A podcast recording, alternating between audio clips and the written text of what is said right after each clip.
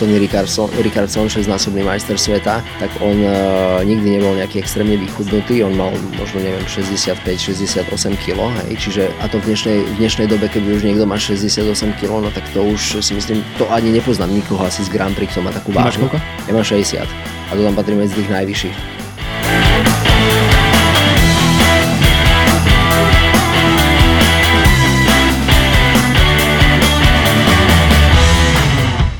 Tento podcast vzniká v spolupráci so športovým portálom sportnet.sk a jeho reklamným partnerom Dobsbet.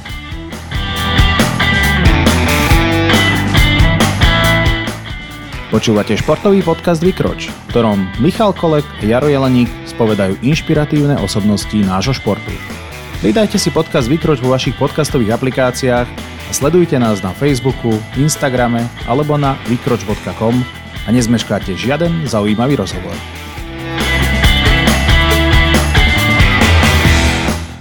Milí priatelia, vitajte pri počúvaní rozhovoru s mužom, ktorý je vo svojom športe hviezdou globálneho významu. My sme Michal a Jaro a toto je Vykroč, tradičný športovoladený podcast, ktorom pre vás už štvrtý rok prinášame hodnotné rozhovory so skutočnými legendami nášho športu. Aj tento rozhovor vám prinášame v spolupráci s portálom sportnet.sk, ktorý vám ponúka ďalšie pravidelné podcasty. Veľký adrenalín a stále doľava. Presne to charakterizuje šport, ktorému sa venuje náš dnešný vzácny host. Profesionálny motocyklový pretekár, slovenský reprezentant v plochej dráhe a aktuálne držiteľ skvelej bronzovej medaily z majstrovstiev sveta Martin Vaculík, vítaj u nás v podcaste Vykroč. Ďakujem vám veľmi pekne za takéto krásne privítanie a, a všetky tie slova, veľmi si to vážim. Ďakujem veľmi pekne. Tešíme sa. Máťo, jeden novinár po prvom zliadnutí pretekov na plochej dráhe povedal o tomto športe toto. Sú to magory, ktorí jazdia iba doľava, jeden proti druhému plnou rýchlosťou a to na motorke, ktorá nemá brzdu a je poháňaná raketovým palivom. No ako ty opisuješ lajkom tento šport? V zásade povedal pravdivé veci. Ideme doľava, jazdíme na metylalkohol, nejazdíme na benzín, ideme bez brzd, čiže to všetko sedí. V mojich očiach je to jeden úžasný šport, nádherný, hovorím to. Ja veľmi mám rád ten šport a naozaj pre mňa to je šport číslo jedna, takže neviem, či to bude veľmi objektívny popis a opis z mojej strany, ale je to motoristická disciplína, motoristický šprint. Tie jazdy, samotné rozjazdy v tých daných pretekoch trvajú tak cca okolo minúty, čiže nebavíme sa o napríklad pretekoch ako je motocross alebo enduro alebo Dakar, že tie samotné jazdy trvajú niekoľko desiatok minút alebo niekoľko hodín, čiže bavíme sa o motoristickom šprinte. Áno, je to šport plný adrenalínu, šport plný rôznych situácií, ktoré dvíhajú divákov zo sedadiel a odporúčam všetkým, ktorí to nevideli, tak eh, aby si to pozreli a sami si vytvorili eh, názor na tento šport. Martin Búry, šéf žarnovického klubu Plochej dráhy, hovorí Martin Vaculík je na plochej dráhe úkaz, podobný, akým je Peter Sagan v cyklistike alebo Petra Vlhová v lyžovaní. Taký sa narodí raz za 100 rokov. Ty si dvoma víťazstvami v tohtoročnom seriáli majstrovstiev sveta a celkovým tretím miestom dosiahol viac ako všetky legendy tohto športu v Československu za roky jeho existencie. Cítiš sa na Slovensku dostatočne docenený? Tak ja som veľmi vďačný za to, čo sa mi podarilo. Je to už dlhá cesta, ktorú som prešiel a v, v mojom veku, mám momentálne 33 rokov, už patrím eh, medzi tých skúsenejších jazdcov a, a tie výsledky sa mi podarilo zhromaždiť počas celej mojej doterajšej kariéry, čiže vlastne tá začala v 2005, keď som mal 15 rokov, získal som licenciu, že začal som postupne jazdiť či už v Čechách alebo v Polsku a, a všetky tie výsledky, či už ligové tituly alebo individuálne nejaké víťazstva v rôznych pretekoch, a som zbieral, dá sa povedať, systematicky. Ja som veľmi vďačný za to, že sa mi to podarilo a že áno, tabulkovo a historicky e, sú, to, sú to výborné výsledky pre slovenskú plochu drahu, pre slovenský motoršport. Teším sa tomu, teším sa tomu. Spoznávajú ťa ľudia v supermarkete? Záleží kde, ale tento rok dá sa povedať tým, že sa plocha dráha začala vysielať a objavila sa na obrazovkách slovenskej televízie, tak e, to vedomie o plochej dráhe, respektíve ten záujem o tento šport sa zvýšil, za čo som ja veľmi vďačný pretože to je taký môj sen, aby tá disciplína plocha dráha na Slovensku sa rozvíjala, aby mala nových jazdcov, aby, aby mala silnejšiu základňu jazdeckú a možno aj, aby pribudli nejaké nové štadióny a toto je taký naozaj môj sen, ktorý pevne verím, že jedného dňa by sa mohol splniť. a samotná popularizácia, respektíve medializácia, propagácia tohto športu tomu len pomáha. Takže po tejto stránke som veľmi rád a veľmi vďačný za toto. Slávnemu synovi predchádzal slávny otec. Zdeno Vaculík, tvoj otec, e, jazdil plochu dráhu v rokoch 1972 až 1989 a získal 4 tituly majstra Slovenska. Navnadil ťa otec na plochu dráhu a mal si v niečom z tohto hľadiska na tú plochu dráhu uľahčený vstup? Ja keď som sa narodil, tak môj otec už aktívne nepretekal. Pochádzam z mesta e, Žarnovica, čiže pochádzam zo stredného Slovenska a v tomto športe má plocha dráha veľmi dlhú tradíciu a históriu a je tam e, táto disciplína veľmi populárna. Ako každý chalan z tohto mesta, a ja keď som bol malý, tak som chodil sa pozerávať na plochodrážne tréningy, na plochodrážne preteky, ktoré sa v tých časoch organizovali. A tým, že môj otec v minulosti vlastne ehm, sa venoval tomuto športu, tak áno, dá sa povedať, že mal som uľahčenú tú cestu, aby, aby keď som mu jedného dňa povedal, že moci chcel by som si vyskúšať plochu dráhu, vedel by si mi kúpiť motorku, tak určite som to mal uľahčené, pretože vedel sa dostať k motorke a k všetkým veciam, ktoré sú potrebné, aby ten jazdec mohol začať. Ale nebolo to zase ten prípad, keď tak teraz späť nad tým rozmýšľam, že robil to otec, musí to robiť aj syn a ide to akože z generácie na generáciu, alebo že otec sa vidí v synovi a neviem, niečo sa mu možno nepodarilo jemu a chcel by, aby to syn dosiahol. Práve naopak, bolo to skôr iniciované z mojej strany, čo si ja pamätám. Bola to taká tá láska do plochej dráhy úplne od ranného detstva. Ja si pamätám tie všetky návštevy štadiónu, keď boli tréningy, preteky a a to moje veľké nadšenie pre tento šport Poznal som všetkých jazdcov e, podľa štýlu. Denne som pozeral niekoľko hodín rôzne videokazety e, so záznamov z majstrovstiev sveta alebo z plochodrážnych líg. Až do takého bodu som sa dostal, keby mi niekto úplne že dá do, do jednej farby všetkých jazdcov, tak ja ich poznám podľa uh, ich jazdeckého štýlu a to, ak, aký kto má prejav na dráhe. Čiže naozaj ja som bol totálne extrémne zažratý do toho športu. No a otec, ehm, dá sa povedať, nemal inú možnosť, pretože non-stop odo mňa nepočúval nič iné, len plochadrá, plochadrá, plochadrá. Všade som si kreslil jazdcov a rôzne značky motoriek a tak, čiže bol som naozaj tým posadnutý, dá sa povedať. Plagaty koho si mal na stene? všetkých tých mojich obľúbených idolov, či to bol Šved Tony Ricardson alebo Poliak Tomáš Golob a, a kopec ďalších, Greg Hancock, všetko sú to legendy tohto športu a, a naozaj to boli tí moji idoly, keď som bol, keď som bol malý. Licenciu pretekať e, si získal ako 15-ročný, to už sme povedali, myslím, že skôr sa ani nedá. A výťaziť si začal tiež veľmi skoro. Už ako 17-ročný si sa stal majstrom Českej republiky v senioroch a to ako prvý Slovák v histórii a najmä ako najmladší v histórii týchto českých majstrovstiev. A to bol iba začiatok. Od začiatku si dosahoval výsledky ako nik iný pred tebou. No čo podľa teba e, toto spôsobilo? Čo si robil inak lepšie ako tvoji rovesníci? Tak ako som spomínal, ja som začal e, jazdiť v 99., čiže ako 9-ročný. Dá sa povedať, že od toho, od toho môjho začiatku do 2005, kedy ja som získal tú licenciu, tak to boli len tréningy v Žarnovici. Sem tam sme išli niekde do Čiech alebo do Polska. A venoval sa mi otec. A, a hlavne, čo e, bol ten základ a čomu ja pripisujem to, čo dalo ten fundament tomu celému, sú rady môjho otca a skutočne to, čo mi on vštepoval od útleho detstva, čiže disciplína, zodpovednosť, profesionalita, také tie hodnoty, ktoré, ktoré by mal mať, myslím, že každý športovec, aby e, vedel dosiahnuť nejaký výsledok. Otec na toto veľmi dbal a teraz sa mi o tom už hovorí ľahko a chápem to, aj keď v tom veku som preto nemal pochopenie, lebo málo ktoré 10, 12, 13, 15, 18 ročné dieťa alebo tínežer rozumie to, že musí ísť spať o 8 večer a nemôže ísť s kamarátmi von, alebo proste musí mať nejakú životosprávu a, a, a musí robiť takéto veci, aby niečo dosiahol. Vtedy som veľmi proti tomu bojoval a bolo to až také turbulentné obdobie ale to sú tie veci, ktoré otec vo mne zakorenil a za ktoré som ja neskutočne vďačný dnes, pretože nebyť toho, nebyť toho jeho prístupu, toho jeho učenia, tých všetkých jeho skúseností, ktoré mi dával, a to, čo presiaklo e, cez tú e, veľkú e, stenu môjho odporu, tak som veľmi vďačný za to a, a to je to, čo spôsobilo, že tie výsledky sa začali postupne dostavovať relatívne aj v, v skorom veku a a tak, no. Ale nebolo takto, že úplne od začiatku, v tých 17 to bolo trošku aj so šťastím. Ale áno, dá sa povedať, že relatívne rýchlo som začal dosahovať dobré výsledky. Máš za sebou bohatú klubovú kariéru, začínal si ju v českom klube Slaný, ale okrem Čech si pôsobil aj v Anglicku, Švédsku, Dánsku, Rusku či Polsku. Kde si sa cítil najlepšie a prečo? A dá sa jazdiť viacero lík súčasne?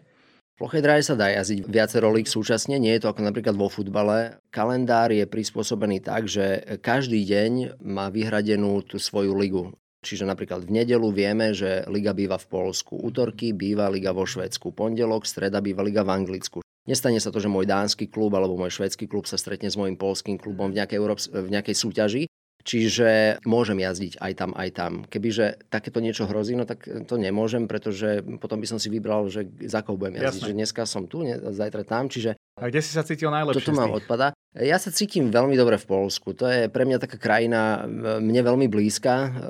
Je to, je to náš sused a pôsobím tam už od roku 2006 a dá sa povedať, že som tam už skoro ako doma. Ovládam dosť dobre polský jazyk, mám tam veľa známych priateľov a, a vôbec e, veľmi veľa ľudí, ktorých tam poznám. A preto aj vlastne v tej polskej lige som zotrval až do dnešného dňa, lebo jazdím seriál majstrovstiev sveta a mám len, dá sa povedať, jednu ligu. Už som aj zrezignoval zo Švedska, z Dánska, z iných lig práve na to, aby som sa mohol viac sústrediť a efektívnejšie na tú Polskú ligu a na seriál majstrovstiev sveta. V Polsku je to obrovský fenomén, ešte o tom podebatíme, len spomenul si, že vieš po polsky. Ako sa po polsky povie plochodrážnik? Žužlovec. Totiž takto. Plocha dráha v Polsku sa povie žužel. To znamená v preklade škvára. Čiže je to niečo ako škvárovec alebo niečo také u nás. Aj? Čiže e, tiež je to taký, taký úsmevný názov a tak sa to vlastne povie v Polsku.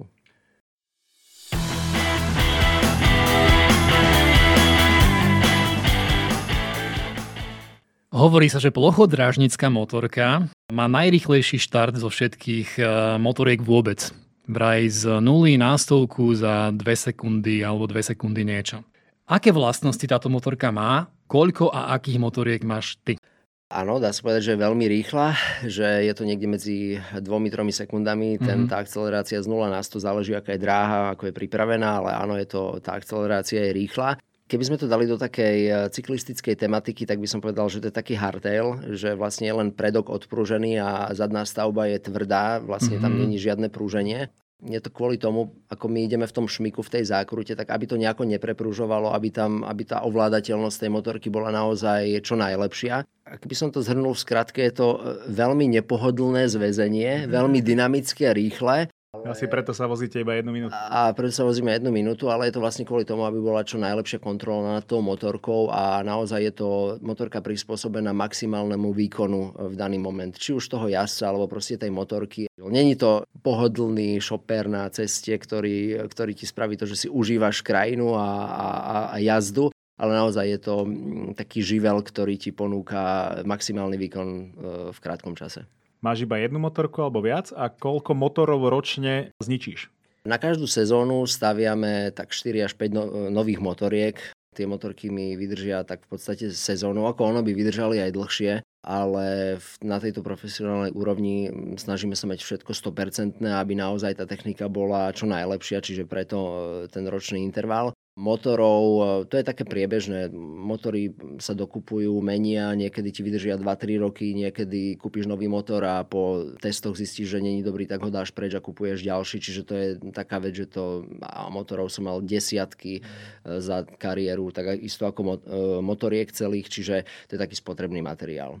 Rieši sa nastavenie motorky podľa typu dráhy a ešte by ma zaujímalo, že ako brzdíš? No tá motorka sme spomenali, že nemá brzdy, no tak čo, hodíš sa na zem? Hm. Ten motor má obrovskú kompresiu, čiže keď e, uberieš plyn, tak e, prirodzene tá kompresia toho motora ťa e, relatívne rýchlo vie spomaliť. Čiže okay. ja neviem, by som to priblížil, že máš v aute manuálnu prevodovku, zaradíš dvojku alebo jednotku, pridáš plný plyn a zrazu na silu, akože z celej sily uberieš a, a tak ťa to úplne že akože hodí až, až na volant, hej, že ťa to pribrzdí. Čiže to je tá kompresia toho motora tak nejako to je v plochodrážnej motorke, že keď držíš ten plyn, tak máš ten výkon a ako náhle uberieš alebo úplne zavrieš plyn, tak ťa to začne veľmi spomalovať. Čiže toto robíme my, keď prejdeme cieľom. A za tých pár desiatok metrov to vie spomaliť na úplne bezpečnú rýchlosť, ktorú už ty proste vieš kontrolovať. Ako prebiehajú preteky na plochej dráhe a ako je organizovaná sezóna? takto by som povedal, že začiatok sezóny u nás vždy začína v marci. V marci máme také tie prvé tréningy, testy a, rôzne prípravné preteky. V apríli sa začína taká tá sezóna prvých ligových pretekov, koncom apríla už začína aj seriál Speedway Grand Prix, čiže taká tá ostrá sezóna, kde sú už e, všetky preteky, začína od, mar- e, od apríla a trvá niekedy do začiatku alebo polovice októbra všetko medzi tým sú alebo testy, alebo pauza, ale hovorím, tá hlavná sezóna je od apríla do októbra. Jedna jazda trvá 1-2 minúty maximálne. V pretekoch sa ide, tak mám správne info, 5 jazd. Celkovo tým pádom tam strávíš reálne počas tých pretekov, počas samotnej jazdy maximálne 10 minút. Čo je pre úspech v danej jazde najdôležitejšie? Ploché dráhe je veľmi dôležité, už ako skoro v každom motoršporte v dnešnej dobe nastavenie tej motorky a naozaj už e, dnes e, viac ako kedykoľvek predtým je extrémne dôležité to, ako tým a, a samotný jazdec e, číta tie podmienky, ktoré sú na dráhe. Ja v dnešnej dobe mám tiež taký, dá sa povedať, široký tým mojich mechanikov, plus ešte človeka, ktorý je zodpovedný len za to, že sa pozera, aká je dráha, ako ju upravuje a na základe toho rozmýšľame a dávame tie prevody, ktoré sú správne na ten daný typ dráhy. Máme tiež telemetriu, ktorá nám pomáha čítať dáta z dráhy, čiže vieme, ako sa náš motor správa a čo všetko potrebujeme. A toto je extrémne dôležité v dnešnej dobe, pretože jazdeckí tí jazdci sú už veľmi vyrovnaní. A možno je tam jeden, dvaja, ktorí sú vynimočne talentovaní a majú takých tých 10% extra v porovnaní s inými, ale už aj to sa ako keby dá technicky dobehnúť. Čiže v dnešnej dobe v plochej dráhe je ozaj najdôležitejšie to mať kvalitný tím tých mechanikov a, a ľudí, poradcov okolo teba, a zároveň aj ten jazdec, aby vedel čo najlepšie čítať tie podmienky na dráhe. Ak to prvý nájde ten ideálny setup, to ideálne nastavenie pre ten daný deň, pre tú danú dráhu, tak dá sa povedať, že ten výťazí. Keď sme sa bavili o tom, ako prebieha sezóna, tak ešte dopoviem, ak je to teda tak, ako som si načítal, že preteká 16 jazdcov. Každý s každým na 5 kôl a dráhy sa menia. Je to tak? Je to tak, záleží tiež, aký systém pretekov. Napríklad Speedway Grand Prix, čiže majstrovstva sveta, sa skladá ten závodný uh, pavúk, alebo ako to nazvať, sa skladá z 20 jazd základnej časti, to je toto, čo ty hovoríš, mm, že 16 pretekárov, a po 5 jazd a každý ide s každým. Po 20 jazdách základnej časti prvá osmička podľa bodového zisku postupuje do dvoch semifinále. 4 a 4 do dvoch semifinále a z tohto semifinále opäť prví dvaja postupujú potom do finále. A poslední dvaja do semifinále si rozdeľujú body na základe toho, koľko bodov získali v daný deň a, koľko, a na koľké miesto im to vydalo. Od nedávna tiež Speedway Grand Prix je taký systém bodovania, že vlastne v tej základnej časti získavaš body podľa toho toho rozdelenia jazd, ako máš a koľko získavaš v každej jazde, ale na koniec dňa sa udelujú body za umiestnenie. Čiže prvé miesto má svoj počet bodov, druhé miesto má svoj počet bodov. Je to tak ako v MotoGP alebo vo Formuli alebo niečo také. Čiže dá sa povedať, že mm, jeden deň e, vyhráš základnú časť, máš plný počet 15 bodov, 3x5 e, jazd 15 bodov, ideš do semifinále, tam nepostúpiš, a si napríklad piaty a celkovo niekto, kto sa ledva dostal do semifinále, zo semifinále postúpil z druhého miesta do finále, tak vyhrá pretek, tak má 20 bodov a ty napríklad máš len 11. Hej? V tom eh, seriáli Speedway Grand Prix je veľmi dôležitá práve tá finálová jazda. A preto je veľmi dôležité byť konštantný a celú sezónu sa snažiť v každých pretekoch dostávať sa práve do toho finála, lebo tam sa rozdeľujú tie najväčšie body. Pretekári hovoria, že 98% úspechu v samotnom preteku je štart. Ten samotný je celkom raritou. Pokyn na štart dáva signál a e, zdvihnutie lanka. Aké je to najlepšie štartovacie miesto a upravuješ si ho nejako?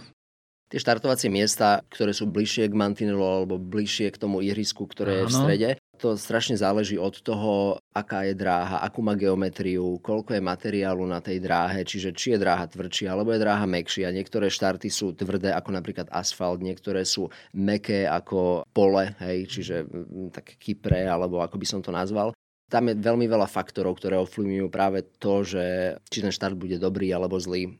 Niekedy sa môže stať, že proste cez to jedno štartovacie miesto, zvyčajne to býva tretie štartové, štartová pozícia, tak e, celý pretek tak ďalej proste prechádzajú jazdci počas tej jazdy, čiže je viac vyjazdené. Čiže tým pádom je už tvrdšie a ten grip tam je menší ako napríklad na iných e, tých štartovacích pozíciách. Čiže prirodzenejšie ten štart stadiel je horší. Pretože na tej tvrdšej dráhe ti viac pretočí to zadné koleso a kdežto na tej štartovej pozícii vedľa máš stále ešte uh, tú mekú dráhu, dá sa povedať, a ten grip tam máš lepší. Čiže uh, takéto rôzne veci to ovplyvňujú, ale Áno, ako si povedal, štart na plochej dráhe je jedna z kľúčových vecí a práve na tento element sa ja ako keby veľmi sústredím. A tým, že toto je u mňa ako keby taká asi tá najsilnejšia stránka, ten reflex a štart a posed a, a pozícia na motorke po štarte, tak e, z toho sa ťa, snažím ťažiť, pretože e, veľmi veľké percento toho, respektíve tých jasov, ktorí vyhrajú štart, tak následne aj e, si už vedia ustražiť tú pozíciu a priniesť tú pozíciu do konca. Aké je to percento asi? E, percento toho... Vyhráš štart, tak vyhráš aj celý e, pretek. Dá sa povedať vysoké, 90%. Tak lebo, ten štart lebo je naozaj kľúčový. Lebo tým, že áno, tým, že uh, už tí asi sú veľmi vyrovnaní a aj tie motory síce uh, sú, neviem, takí možno traja, štyria veľmi vyrovnaní ladiči v rámci sveta, ale aj tí vyrovnaní ladiči už sú tiež na veľmi podobnej úrovni, čiže to sú tí, čo ladia motory dá sa povedať, že naozaj tam už rozhodujú extrémne akože detaily a, a aj tie motory, keď má niekto motor od jedného toho ladiča alebo od druhého, tak to už tiež je veľmi vyrovnané.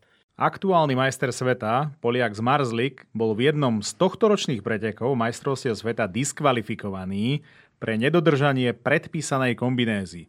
Za čo všetko hrozí pretekárovi diskvalifikácia?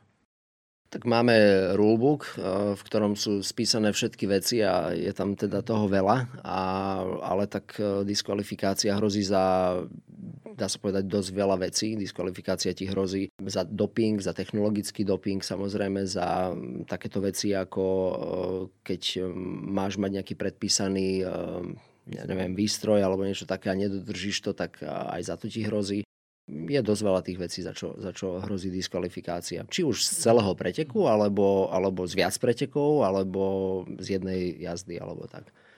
Doba sa výrazne posunula a keby si mohol vypichnúť nejakú jednu, dve veci, v čom je plochá dráha dnes úplne iná v porovnaní s časmi, keď jazdil tvoj otec? V dnešnej dobe viac ako kedykoľvek predtým záleží presne na tom, aký máš, aké máš to nastavenie tej motorky. V minulosti si sa mohol aj pomýliť v nejakej rozete na zadnom kolese, že, ja neviem, poviem príklad, uh, nedal si 56, dal si 57, ale stále, trošku väčšiu, hej, že stále ešte ty tými svojimi zručnosťami, zručnosťami a, a nejakými svojimi poznatkami, ale respektíve tým, aký si dobrý jazdec, tak vieš tam niečo uhrať viac, ale v dnešnej dobe už je to všetko tak strašne vyrovnané, aj tí jazdci, aj, aj tá technika, že naozaj v porovnaní s minulosťou tá línia je tak tenká, kedy naozaj ti to letí, alebo ideš, ideš pomaly. Sám si povedal, plocha dráha je šprint, je to rýchly šport. Počas toho preteku jednominútového je tam čas na nejaké premyšľanie, alebo všetko ide podľa inštinktov? To si dobre povedal, je to skôr také in, o inštinktoch a o tom, že naozaj ideš už, dá sa povedať, na autopilota. V pozícii, kde ja som teraz, čiže jazdím najsilnejšiu ligu na svete, Polskú ligu, jazdím najsilnejší seriál Speedway Grand Prix, čiže majstrovstvá sveta, tam už sme všetci tak vyjazdení, tak skúsení, že a hlavne je čas na to počas tej minúty nejako rozmýšľať, kalkulovať, kde čo teraz. Tam už ideš čisto na inštinkt a na to, že presne vieš, už nejako tých situácií máš toľko za sebou, že ty už si, dá sa povedať, bol v každej situácii. A presne vieš, aha, tu je, teraz som tu, tak musím ísť pod neho, nad neho, tu ho zavrieť, tu proste spraviť toto, že už ideš na autopilota. Práve skôr je dôležité to, mať veľmi silnú psychiku, veľmi silnú hlavu, mať vypnuté myšlienky, byť v takom eh, stave prítomnosti tu a teraz a, a nenechať sa práve ovplyvňovať nejakým, eh, nejakými myšlienkami typu, že neviem, predošla jazda mi nevyšla, alebo mať nejaké očakávania do budúcna. Toto všetko, tieto eh, veci spôsobujú nejakým spôsobom mentálny krč, ktorý potom oneskorí tvoj reflex na štarte, alebo uh, následne v jazde a ty spravíš nejaký mikropohyb o stotinu neskôr, ako by si mal a je to práve spôsobené tým, že veľa premýšľaš alebo, alebo vôbec premýšľaš. V tom športe je veľmi dôležité byť tu a teraz a mať, uh, nemať očakávanie, mať vypnutú mysel.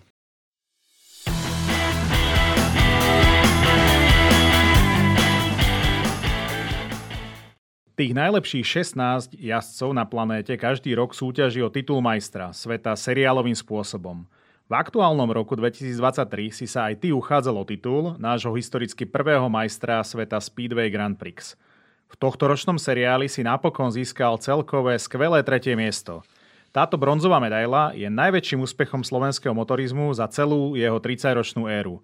O takýto úspech sa snažíš už niekoľko rokov – Doterajším maximum bolo 5. miesto z roku 2019.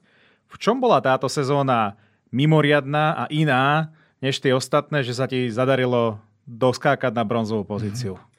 A viac vecí k tomu prispelo. To piaté miesto, ktoré bolo predtým to moje najlepšie, mm, taký ten personal best, tak tam už som bol na dobrej pozícii, len potom sa začali prišli také roky, kedy som mal trošku smolu. Ehm, stretávali ma zranenia, neviem, v 2021 som si zlomil klušnú kosť, potom v 2022 som si zazlomil lopatku a, a furt ma niečo akože zabrzdilo a vyblokovalo z jedného alebo viacerých e, pretekov a v tom Grand Prix, keď vypadneš z jedného alebo dvoch pretekov, tak vlastne už môžeš úplne zabudnúť o nejakú medailovú, e, medailové umiestnenie, lebo je to tam všetko veľmi tesné. Tento rok bol iný v tom, že Musím zaklopať, že tie zranenia ma obchádzali, čiže nemusel som pauzovať, nemusel som nič vynechávať. Plus ešte sa stala taká jedna vec, že od e, sezóny 2023 som začal spolupracovať s novým ladičom, tunerom, ktorý vlastne pripravuje moje motory. Je to z okolností ten istý ladič, ktorý pripravuje motory aj Bartošovi z Marzlikovi tak smelo myslím, že môžem povedať, že a, mám tu najlepšiu techniku, akú môžeme mať a všetko je v mojich rukách a naozaj a, za tak krátky čas sme sa dokázali vyšvihnúť na tú medailovú priečku a to aj vďaka práve tým motorom, ktoré mám.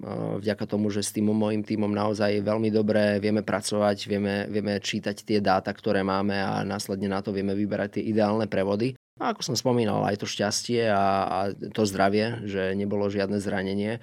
Čiže viac tých vecí uh, sa zložilo na to, že to konečne bola tá medailová priečka. A pevne verím, že v budúcnosti, keď to šťastie bude stále na mojej strane a zdravičko vydrží a budú ma obchádzať zranenia, tak uh, budeme ešte silnejší, ešte lepší a ešte viac pripravení na to, aby sme uh, mohli zautočiť na tie najvyššie mety. Tretie miesto z predchádzajúcej sezóny ti automaticky zaručuje miestenku aj v ďalšej sezóne Veľkej ceny.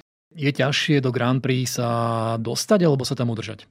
Je ťažké aj sa tam dostať, aj sa tam udržať. Totiž v minulosti to bolo tak, že prvá osmička v Grand Prix si automaticky udrží účasť pre ďalší uh, ročník seriálu. Posledných pár rokov je to tak, že už to není osmička, ale je to len šestka a naozaj e, v tom seriáli štartuje 15 stálych jazdcov najlepších a, a z tých 15 byť ozaj aj v tej prvej šestke, tak to je akože dosť uh, namáhavé, pretože tam všetci dávajú zo seba maximum a naozaj je to najlepšie z najlepšieho a je to veľmi tesné, aby sa človek udržal v tej prvej šestke. Čiže nie je to, nie je to ľahké sa tam udržať, ale tiež nie je ľahké sa tam dostať, pretože aby sa tam pretekár dostal, tak uh, je viac možností musíš alebo vyhrať titul majstra Európy, Čiže toto je jedna um, zo vstupeniek. Ďalšie vstupenky rozdáva samotný organizátor. To sú divoké karty. To sú jazdci, ktorí napríklad sa neudržali v tej Grand Prix, boli 7, 8 alebo 9 a mali napríklad taký problém, ako ja som mal v minulosti, že bolo nejaké zranenie, ale keby nebolo to zranenie, tak oni vidia, že to umiestnenie by bolo dobré, tak napríklad takémuto jazdcovi dajú tú divokú kartu. A ďalšia možnosť, ako sa tam dostať, je postúpiť cez eh, SITO, cez Grand Prix Challenge a tiež sa začína štvrťfinále, eh, semifinále a finále, samotný Grand Prix Challenge, z ktorého postupujú prví traja jazdci. Čiže keď si zoberieš, že ideš do, ja neviem, štvrťfinále a tam postupuje prvá peťka do semi, OK. Zo semi potom postupuje už len napríklad, ja neviem, koľko ich tam, piati alebo tie štyri, uh, počkaj, zo semi myslím viac, a, ale potom sa tam ešte nejako dosadzujú tí jazdci. Čiže je to dosť komplikovaný uh, systém, ako sa dostať do samotného Grand Prix Challenge a v tom Grand Prix Challenge už je 16 najlepších jazdcov spoza Grand Prix, alebo aj tí, čo jazdia Grand Prix a chcú si to poistiť a tam musíš byť v prvej trojke. Mm-hmm. Čiže tam reálne sa ti počas toho preteku nemôže stať žiadne zaváhanie, nejaké horšie umiestnenie ako druhé napríklad, alebo niečo také, lebo to automaticky si, si vyradený. Ideálne sa udržiavať stále v tej prvej šestke. Čiže áno, ale nie je to ľahké a nie je ľahké ani sa tam dostať. Čiže odpoveď na tvoju otázku je, je taká. Preteky motocyklov na plochej dráhe majú na Slovensku takmer storočnú tradíciu. Prvá plocha dráha na Slovensku vznikla v roku 1931 v Košiciach. Neskôr pribudli aj ďalšie štadióny, lebo boom prežívala motorizácia najmä po druhej svetovej vojne. Jazdilo sa v Spískej Novej Vsi, v Bratislave. V Bratislave rozmedzi rokov 1949 až 67 stáli až 3 štadióny. Wow, som aj nevedel, že až 3. 3. Ani tú Spíšku som nevedel. Spíšská bola ešte pred Bratislavou. Potom bola Bratislava, tri štadióny Piešťany, Partizánske, Bánska Bystrica, Poprad, Žarnovica a nakoniec e, v Zohore. Wow, to je super. To keby je v dnešnej dobe, tak no, to by bola paráda. No od roku 1985, keď skončila dráha v Zohore, ostala na Slovensku iba jediná v tvojej rodnej Žarnovici. Martin, čo spôsobilo úpadok tohto športu na Slovensku a aké sú perspektívy do budúcna? Tak to neviem, čo spôsobilo ten úpadok a tak ako si čítal tie mesta, tak uh, hovorím, keby že to je v dnešnej dobe všetko aktívne, tak to by bolo úžasné. Mali by sme normálne ligovú scénu, si trúfnem povedať a bolo by to perfektné. Neviem, čo spôsobilo ten úpadok a je mi toho veľmi ľúto, ale z druhej strany som veľmi vďačný za to, že Žarnovica to prežila a stále je a stále sa posúva dopredu a ja z mojej strany tiež robím všetko preto a budem robiť vždy všetko preto, aby, aby sa tá disciplína stále zdokonalovala, stále napredovala a to, čo som povedal na úvode rozhovoru, že mm, taký ten sen, aby boli e, ďalší jazdci, možno ďalšie nejaké nové objekty, ďalšie dráhy, aby sa to naozaj naplnilo, aby sa to stalo skutočnosťou, tak toto by bol pre mňa taký ten uh, splnený sen. Dvoch chlapcov máš? Hej, mám no. Budú to budúci plochodražníci? Ja si myslím, že asi to nebudú budúci plochodrážnici tým, že žijem v Bratislave a z Bratislavy do Žarnovici je relatívne dosť ďaleko na to, aby sme tam denne dochádzali na tréningy tak to reálne až tak nevidím. Ďalšia vec je taká, že tiež mám manželku, ktorá musí rozhodnúť o tom, že či súhlasí s tým, aby naši chalani robili tento šport a myslím, že tam bude problém. A ďalšia vec je taká, že sám robím tento šport, viem, akú dlhú cestu musí ten pretekár alebo ten mladý človek prejsť, aby prišiel do momentu, kedy on je pánom motorky a nie motorka pánom tej situácii. A je to dlhá, bolestivá cesta niekedy a neviem, či som ochotný ako rodič toto, toto akceptovať. Toto akceptovať. Ale pevne verím, že je strašne veľa detí, ktoré sú tak isto zanietené, ako ja som bol, keď som bol malý chlapec a a veľmi im držím palce a, a, a chcem, aby, aby to pokračovalo. A je to takto v Žarnovici? Ja vidím, že to je ako keby na Slovensku regionálny šport koncentrovaný práve na tú Žarnovicu a je to tam šport číslo jedna a chodia tam mladí ľudia si skúšať tie motorky? Áno, chodia. Je to perfektné. Aj v poslednom čase sa to veľmi tam zviditeľnilo ešte viac. V Žarnovici je Speedway klub Žarnovica, ktorý sa aktívne podiela tiež na školení mladých jazdcov. Je tam Speedway Academy, Čiže tento klub ako keby zabezpečuje všetko mládeži od motoriek, výstrojí, trénerov, garážových ako keby priestorov a, a celé to zastrešuje. Čiže dá sa povedať, že a nielen, nielen jazdcov, ale aj mechanikov napríklad, čo je super.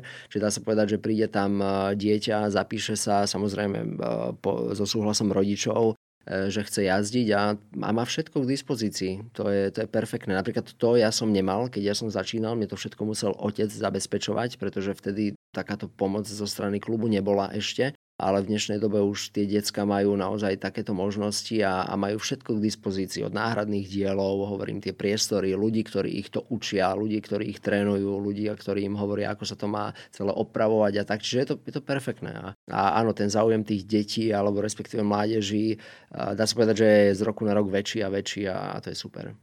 Slovenská televízia tento rok odvysielala všetkých 10 kôl Speedway Grand Prix 2023 a potvrdila, že túto sériu odvysiela aj v roku 2024, k čomu určite pomohlo aj tvoje celkové tretie miesto. Plochá dráha je z pohľadu diváka mimoriadný zážitok. Lieta tam veľa bahna, štrku, ide sa plnou rýchlosťou a divák vidí do každého kúta pretekárskej dráhy, nie ako napríklad na Formuli 1. A to je teda v motošporte celku výnimočné.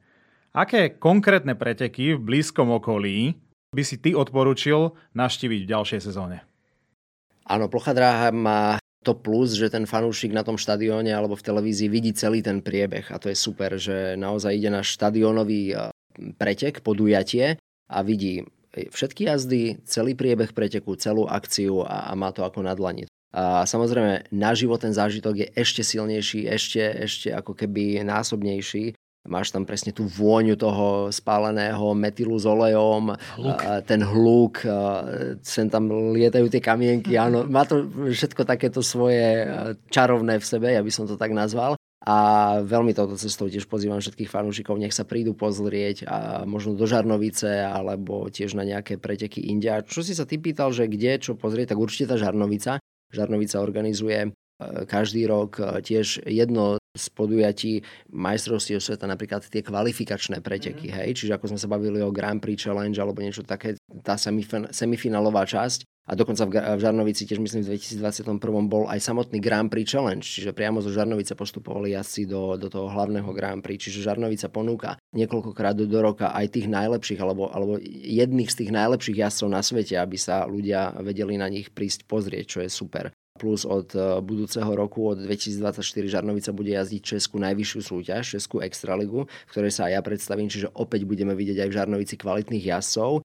Takže určite e, by som pozval ľudí, nech sa prídu pozrieť do Žarnovice na plochu dráhu alebo do Polska. Niektoré mesta v Polsku, kde sa jazdí Extraliga, nie sú až tak ďaleko.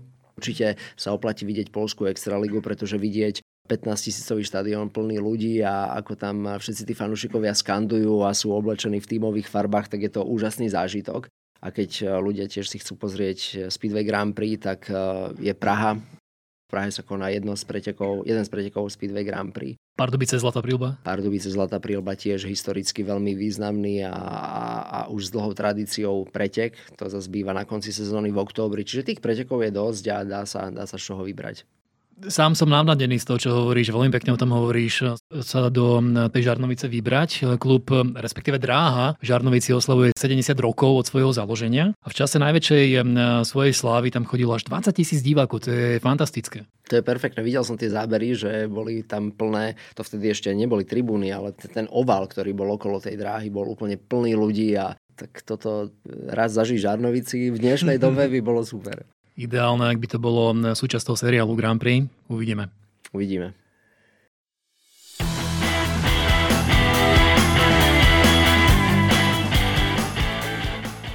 Úplne opačná situácia, čo sa podmienok a popularity plochej dráhy týka, sa odohráva u nášho severného suseda.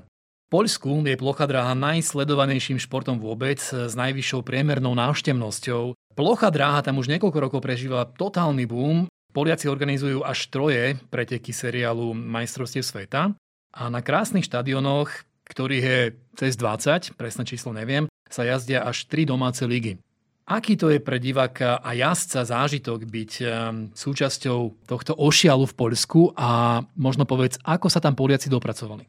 Polsku to má tiež veľmi dlhú tradíciu, tento šport. A ako si spomínal, sú tam tri ligy, Extraliga, Prvá liga, Druhá liga, čiže je tam tá, tá základňa štadiónov a jazdcov veľmi veľká.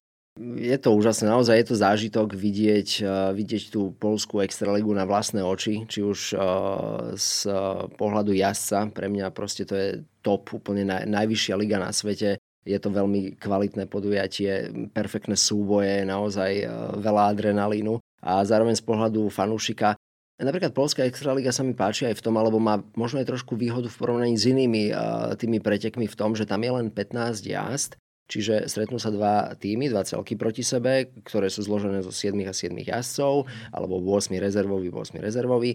A v podstate idú vždy v každej jazde medzi tými 15 jazdami dva z jedného týmu, dva z druhého týmu. A má to tam veľmi rýchly ako keby priebeh celé to podujatie. Veľmi na to akože dbá aj televízia, aby to bolo taký ako produkt, aby, aby proste to nebolo príliš zdlhavé. Nechceš to, to je... pozerať dva dní ako kriket, ale za no, hodinku, dve máš konec. A perfektné to je. A, a hlavne hlavne toto sa mne na tom páči, že aj z pohľadu jazdca, lebo vieš, ono sedieť 3 hodiny niekde v kombinéze a, a tak to je také celé také únavné, zdlhavé a tak ale práve táto liga má dynamiku, má tú emóciu a, a je, to, je to také dynamické, rýchle a strašne veľa sa toho deje a nie je to zdlhavé. Čiže to je aj z pohľadu fanúšika podľa mňa veľmi dobre, že keď tam príde rodina s deťmi, tak e, nemá tá rodina problém tam vydržať tú hodinu a pol alebo dve hodiny a ako napríklad keď ide na iné podujatie, čo trvá niekedy aj 4 hodiny, tak to je už potom také trošičku dlhšie. Už sme spomínali, že prestížny seriál Majstrovstiev sveta vyhral už po štvrtýkrát polská megahviezda Bartosz Marzlik. Vyhral v Toruni svoju 23. veľkú cenu, prekonal tak aj rekord austrálskej legendy Jasona Krampa. A tento chlapík má však iba 28 rokov zatiaľ. V Grand Prix debutoval ako 17-ročný a už o dva roky sa stal najmladším majstrom sveta v histórii. Na otázku, aké je tajomstvo jeho úžasných výsledkov, on sám povedal Prebúdzam sa, žijem a zaspávam s myšlienkami na plochu dráhu. Je to môj život. Ako ty vnímaš Bartoša, ktorý je prezývaný F-16? V zásade to, čo si povedal, to všetko je pravda. On naozaj žije tou plochou dráhou a ja ho poznám veľmi dlho a ja vtedy, keď debutoval v Grand Prix, tak sme spolu z okolností stali na stupňoch výťazov, lebo ja som vtedy išiel moju prvú Grand Prix, ja som ju vyhral, on myslím, že bol druhý alebo tretí. Naozaj od tej doby zaznamenal fantastické výsledky. On je fenomén, čo sa týka talentu a, a vôbec to, ja by som nazval, že to je taký ten človek, čo sa rodí raz za 100 rokov a, a, a presne má všetky tie veci, ktoré ten uh, majster potrebuje mať, aby, aby naozaj dosiahol to, čo dosiahol.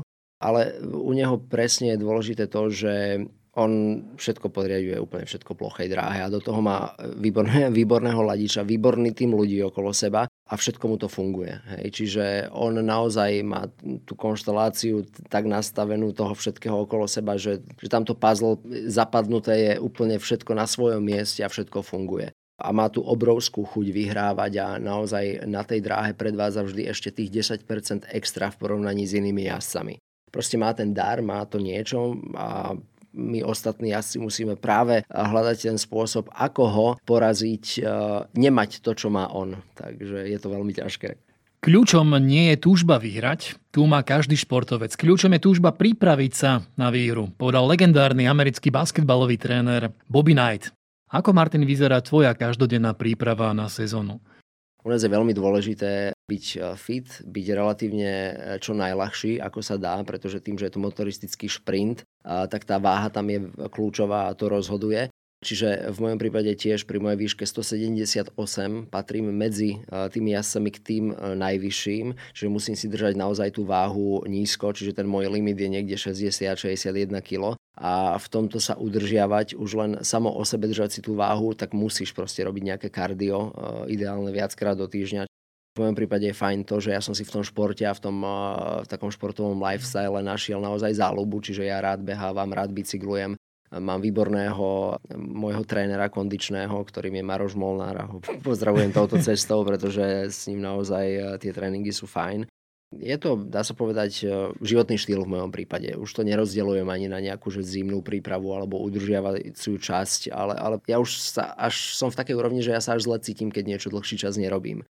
Čo je dôležitejšie? Mať takú sílu alebo skôr pružnosť na tej motorke? Pružnosť a nízku váhu. Kedysi tí jazdci mohli mať aj viac kýl, keď bol Tony Rickardson, Rickardson 6-násobný majster sveta, tak on uh, nikdy nebol nejaký extrémne vychudnutý, on mal možno neviem 65-68 kg, hej, čiže a to v dnešnej, v dnešnej dobe, keby už niekto má 68 kg, no tak to už si myslím, to ani nepoznám nikoho asi z Grand Prix, kto má takú váhu. Ty máš koľko? Ja mám 60 a to tam patrí medzi tých najvyšších.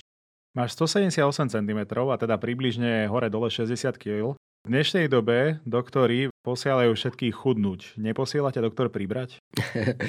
ja neviem, či už som v podváhe alebo nie som, ale veľmi dôležité je to, aby človek sa cítil zdravo s tou svojou váhou. Hej? Ja sa cítim fajn. V minulosti som tiež e, absolvoval rôzne, či už školenia, alebo tiež som mal uh, môj plán nutričný od, od nutričného poradcu, od, od uh, dietologa, doktora, ktorý sa presne vyzná a presne povedal, že čo máš uh, jesť, čo nemáš jesť, na čo si máš dať pozor a tak. Čiže dá sa povedať, že áno, musíš e, mať aj vedomosti v, te, v tejto sfére, aby, lebo vieš, e, byť chudý, nič nie je, to tiež není dobre, pretože proste v nejakom momente ťa vypne a, a, a to není dobre. Alebo ochorieš, alebo proste uh, nevládzeš, nemáš tú energiu, čiže je veľmi dôležité mať všetko vyvážené, tú stravu a zároveň si držať tú váhu.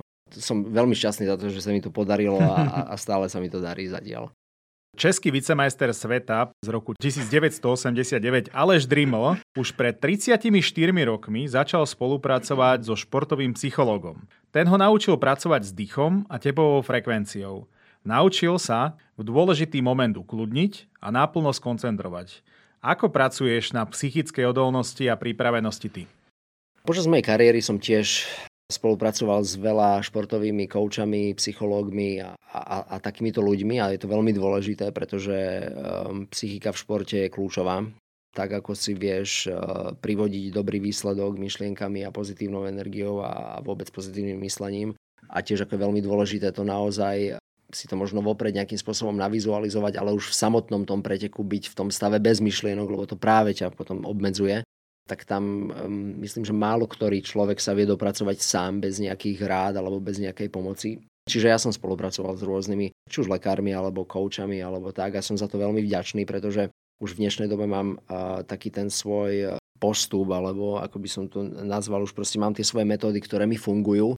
Presne viem, že keď príde pretek, čo mám robiť, aby som, bol, aby som mal ten flow, aby som bol v tom ideálnom stave a darí sa mi to, čo je super. Čo robíš? Asi si nezapálíš jednu. Vieš čo, nie, nie neza, nezapálim ani nevypijem, ale každému zabera niečo iné. Ja som si našiel aj, vlastne som si vypracoval sám niečo na seba, čo mne sedí, napríklad mňa ukludňuje muzika, dávam si tiež aktívne dýchanie, dávam si proste nejaké také uh, meditačné veci, naozaj ten spôsob, ako si ten človek vyprázdni tú hlavu a dostane sa do toho ideálneho flow, musí každý zistiť, že čo funguje danému športovcovi. Niekto musí počúvať, neviem, agresívnu muziku, mm-hmm. niekto počúva vážnu muziku. Niekto nepočúva nič, niekto ide, potrebuje ticho a niekto potrebuje sa rozprávať so strašne veľa ľuďmi, čiže na každého zabera niečo iné. Ale dôležité je, aby ten športovec našiel to, čo jemu funguje a pevne sa toho držal a zdokonaloval to. Plocha dráha je šport, v ktorom radosti z triumfov striedajú okamihy bolesti a nemocničné lôžka. Menšie či vážne zranenia tu nie sú ničím výnimočným, a práve naopak. Starí českí jazdci na to mali pekné vyjadrenie. Vienec nebo kotrmelec? Aj ty celú kariéru bojuješ s rôznymi zlomeninami a pomliaždeninami. Dá sa im vôbec predchádzať, prípadne ich počet minimalizovať? Tak zranenia sú takou nechcenou súčasťou motoršportu a asi každý pretekár si tým už nejakým spôsobom v nejakom stupni e, prešiel. A no bohužiaľ, áno, je to taká, taká šedá stránka tohto športu. Ale tak e, čo k tomu povedať? No vždy sa snažím nejakým spôsobom rýchlo sa zotaviť. Čo mňa také pozitívum je, že žiadne zo zranení ma nejakým spôsobom neobmedzilo mentálne a práve naopak ma to vždy spravilo psychicky silnejším, odolnejším a skôr to tak beriem, že niekedy, keď sa ten krok spraví dozadu, tak následne sa spravia dva dopredu a ja som taký ten typ človeka, že vo všetkom vidím pozitívum, aj v negatívnej veci. Beriem to ako vyššie dobro a ako, ako niečo, čo mi chce niečo možno ukázať alebo ma niečo naučiť, alebo mi to chce povedať spomal, premysli si to, urob to možno inak a no bohužiaľ niekedy je to zlomená kľúčná kosť a tá zlomená kľúčná kosť mi potom ako keby následne, keď sa nad tým zamyslím s odstupom času, ukázala úplne niečo iné alebo naučila ma niečo úplne iné, čo potom som ako keby zúročil v budúcnosti, či už v športe alebo, alebo aj v živote. A som, hovorím, ten typ, ktorý v každej veci, či je to pozitívna alebo negatívna, hľadá to dobré a, a to, mm, čo mi to chce povedať a, alebo kam ma to chce posunúť. Ja som sa dočítal, že zlomenina kľúčnej kosti je najčastejšia v tomto športe, že to je taká chrípočka u vás. Chodí sa na teba pozerať ehm, tvoja mama alebo pani manželka? Chodia sa, mamina sa chodí niekedy pozerať, keď sú preteky v Žarnovici, ale zrovna keď mám ja jazdu, tak je otočená a nesleduje to. Áno, verím, že pre toho rodiča je to také plné pocitov rôznych zmiešaných. Manželka sa tiež sem tam chodí, keď jej to čas dovolí pozerať. Táto má veľmi rada, veľmi intenzívne fandí a, a je to fajn, hej, keď idú. Takže, ale asi pevne verím, že čo sa chceš zase spýtať ako keby ďalšiu otázku alebo nadviazať na to, že či majú strach alebo, alebo niečo v tomto štýle. Manželka na to veľmi pekne odpovedala, nedávno, nedávno sa aj niekto na to pýtal a povedala, že e, vôbec nepripúšťa ten strach, ktorý je, pretože mi verí. Vie, že to je moja práca, vie, že to robím najlepšie, ako to viem robiť a nechce sa tiež podľa mňa zbytočne stresovať niečím alebo nejakými myšlienkami, čo by sa mohlo stať. Lebo to ako nikomu nepridáva, ani jej, ani, ani mne, ani nikomu a aj preto z jej strany cítim naozaj obrovskú podporu a, a strašnú silu ktorú mi ona, ona dodáva a aj tým, že naozaj je, aká je a má taký pohľad, aký má. Za to som veľmi vďačný, že naozaj mám takúto manželku po mojom boku a má ona na to takýto pohľad, pretože není to ten typ, že ježiš, dávaj si pozor, niečo sa môže stať, alebo tak, tak to nie a, a práve naopak je to, je to také, že ma podporuje a, a, a to je super. Myslím, že to je pre športovca veľmi dôležité.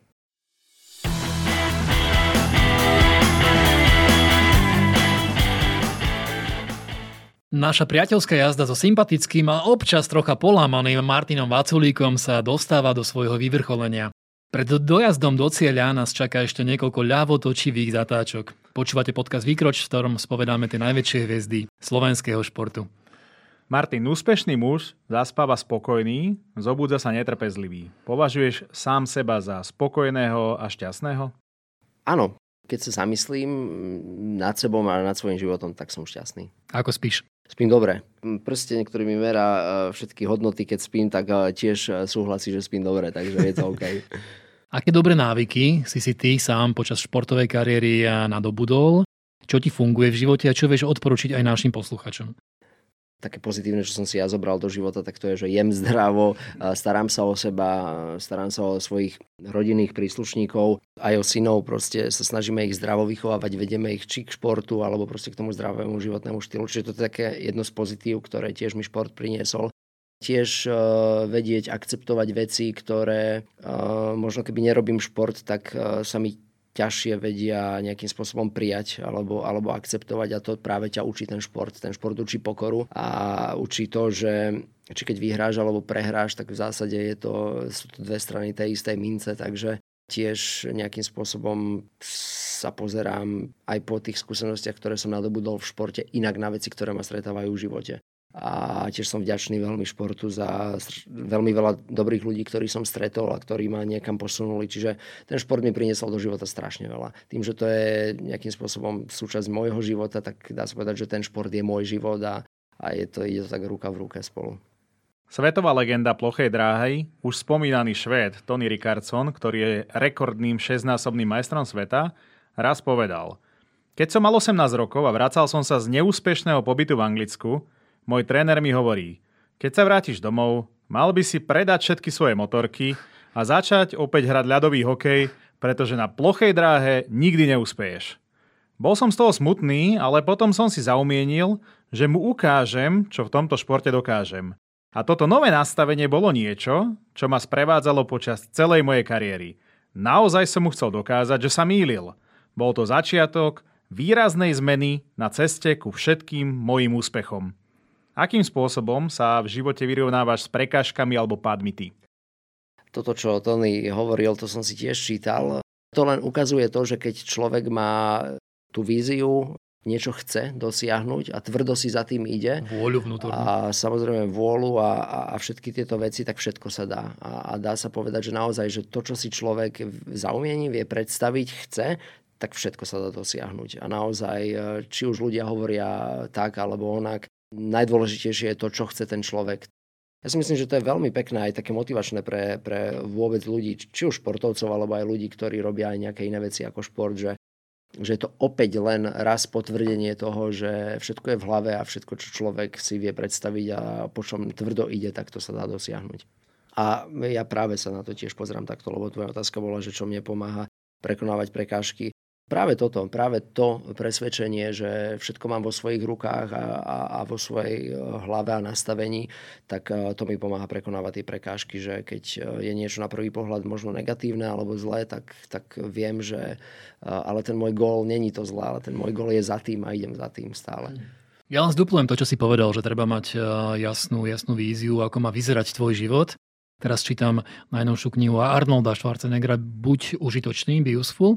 A on tam hovorí, že už ako pomerne mladý mal, mal víziu ísť do Ameriky, stať sa najlepším kulturistom na svete, stať sa najlepším hercom na svete a stať sa aj politikom. Takže on v tom mal jasno, ty v tom máš jasno. Ja som tiež pozeral o ňom dokument a vlastne tam presne o tomto hovoril, že on vlastne všetko mal už vopred ako keby e, premyslené. premyslené samot, už, už prebiehal tým procesom vizualizácie toho samého výsledku športového, potom následne nejakej tej eh, hereckej kariéry a ďalej to pokračovalo politikou. Čiže naozaj je to veľmi zaujímavé a, a veľmi veľa hm, tiež to vie inšpirovať.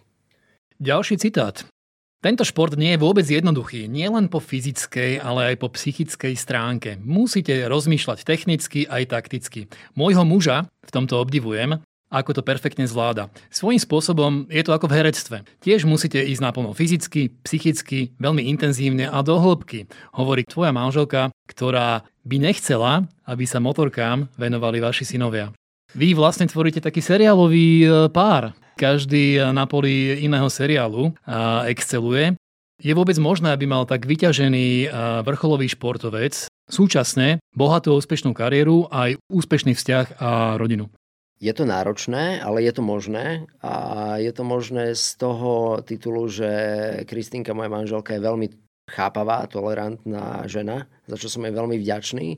Umelci a napríklad športovci majú veľmi veľa takých podobných možno čret, pretože ona, ja nemusím hovoriť to, že prečo musím trénovať, alebo že musím veľa trénovať, musím ísť tam, musím proste absolvovať tieto všetky veci, pretože aj umelci toto všetko robia ona rozumie to, že keď chcem ja robiť dobre svoju prácu a svoj, svoj šport, tak e, za tým proste musím odviesť kus ťažkej práci. A to isté aj ja viem, že keď ona sa na niečo musí pripraviť, naučiť, tak e, to akceptujem. A takéto to vzájomné porozumenie si myslím, že v tom našom vzťahu zohráva tú kľúčovú rolu toho, že e, sa vieme pochopiť a vieme sa podržať. Veľké vďaka jej za to, aká je a že, že ma takto podporuje.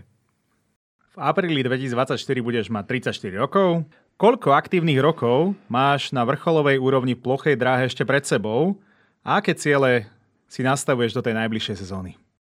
Postupom času vek v plochej dráhe sa trošičku predlžuje. Kedy si sa končilo niekedy okolo 40 rokov a dneska ešte máme možnosť vidieť, či v polskej najvyššej súťaži aj 45 ročných jazdcov, ktorí sú stále veľmi kvalitní a robia naozaj Eh, výborné body. Greg Hancock, eh, ten keby nemal eh, proste nejaké udalosti, ktoré, rodinné udalosti, ktoré ho prinútili, aby ukončil kariéru, tak ten ešte možno ako 50-ročný by bojoval o titul majstra sveta. Ale to, je, to už je naozaj taký, taký ojedinelý prípad. Ale akože reálne, keď sa ti vyhýbajú zranenia a keď si stále motivovaný a podávaš tie výkony, tak tých 45, 46, 47 ročný ešte stále môžu byť na tej najvyššej úrovni. Takže dá sa povedať, že ešte viac ako 10 rokov predo mnou, ak teda e, budem stále si držať tú svoju formu a budem mať motiváciu a budú ma obchádzať zranenia, tak e, áno, dá sa to robiť relatívne dlho. Ciele na sezónu 2024? Ciele na sezónu 2024 um, byť lepšie ako v 2023. Chcel by som veľmi, aby sa mi podarilo pri najmenšom zopakovať ten môj individuálny výsledok, ktorý som mal v Speedway Grand Prix najlepšie ho vylepšiť No a samozrejme tiež v polskej extralege, aby sme s mojim týmom Stalgožou zabojovali o najvyššie umiestnenia. To by som si veľmi prijal. Veľmi ti v tom držíme palce, želáme všetko najlepšie. My sa do tej Žarnovice pozrieť pravdepodobne prídeme. Ja vás pozývam. Budem rád, keď, keď vás tam uvidím. My budeme tiež radi, keď to tam zažijeme na vlastné oči. No a máme ešte jednu takú zatváraciu otázku pre teba. Zatvárame e, každý rozhovor e, s našim hostom touto otázkou. Toto je náš prvý motoristický. Keďže sme podcast Výkroč, Martin, ako vyzerá tvoje vykročenie do každého nového dňa? Máš nejaký obľúbený ranný rituál a vstávaš ráno na budík alebo na načenie? Stávam na to, že Marko ma začne e, budiť, pretože náš, náš starší syn Inak neviem, prečo on stáva strašne skoro. Normálne že o, o 6. niekedy 5.30 stáva. Poznám. Takže na tento rituál stávam každé ráno, takže budík si nemusím nastavovať. Živý budík. Áno, ale keď by náhodou, tak že mám ten budík nastavený na 6.30, ale Marči nás vždy spolahlivo zobudí skôr, za čo sme mu veľmi vďační. A, ale to je fajn. Ako, ale vždy sa snažím naozaj vstúpiť do dňa eh, optimisticky, pozitívne, vďačne za to, že um, môžem vstúpiť vôbec do toho dňa, pretože to si myslím, že veľa ľudí by si tiež malo uvedomiť, že vôbec to, že môžeme sa zobudiť, môžeme vkročiť do dňa je obrovský dar a, a vôbec to, že môžeme byť s tými ľuďmi, ktorých máme najradšej a, a byť všetci spolu a robiť veci, ktoré máme radi.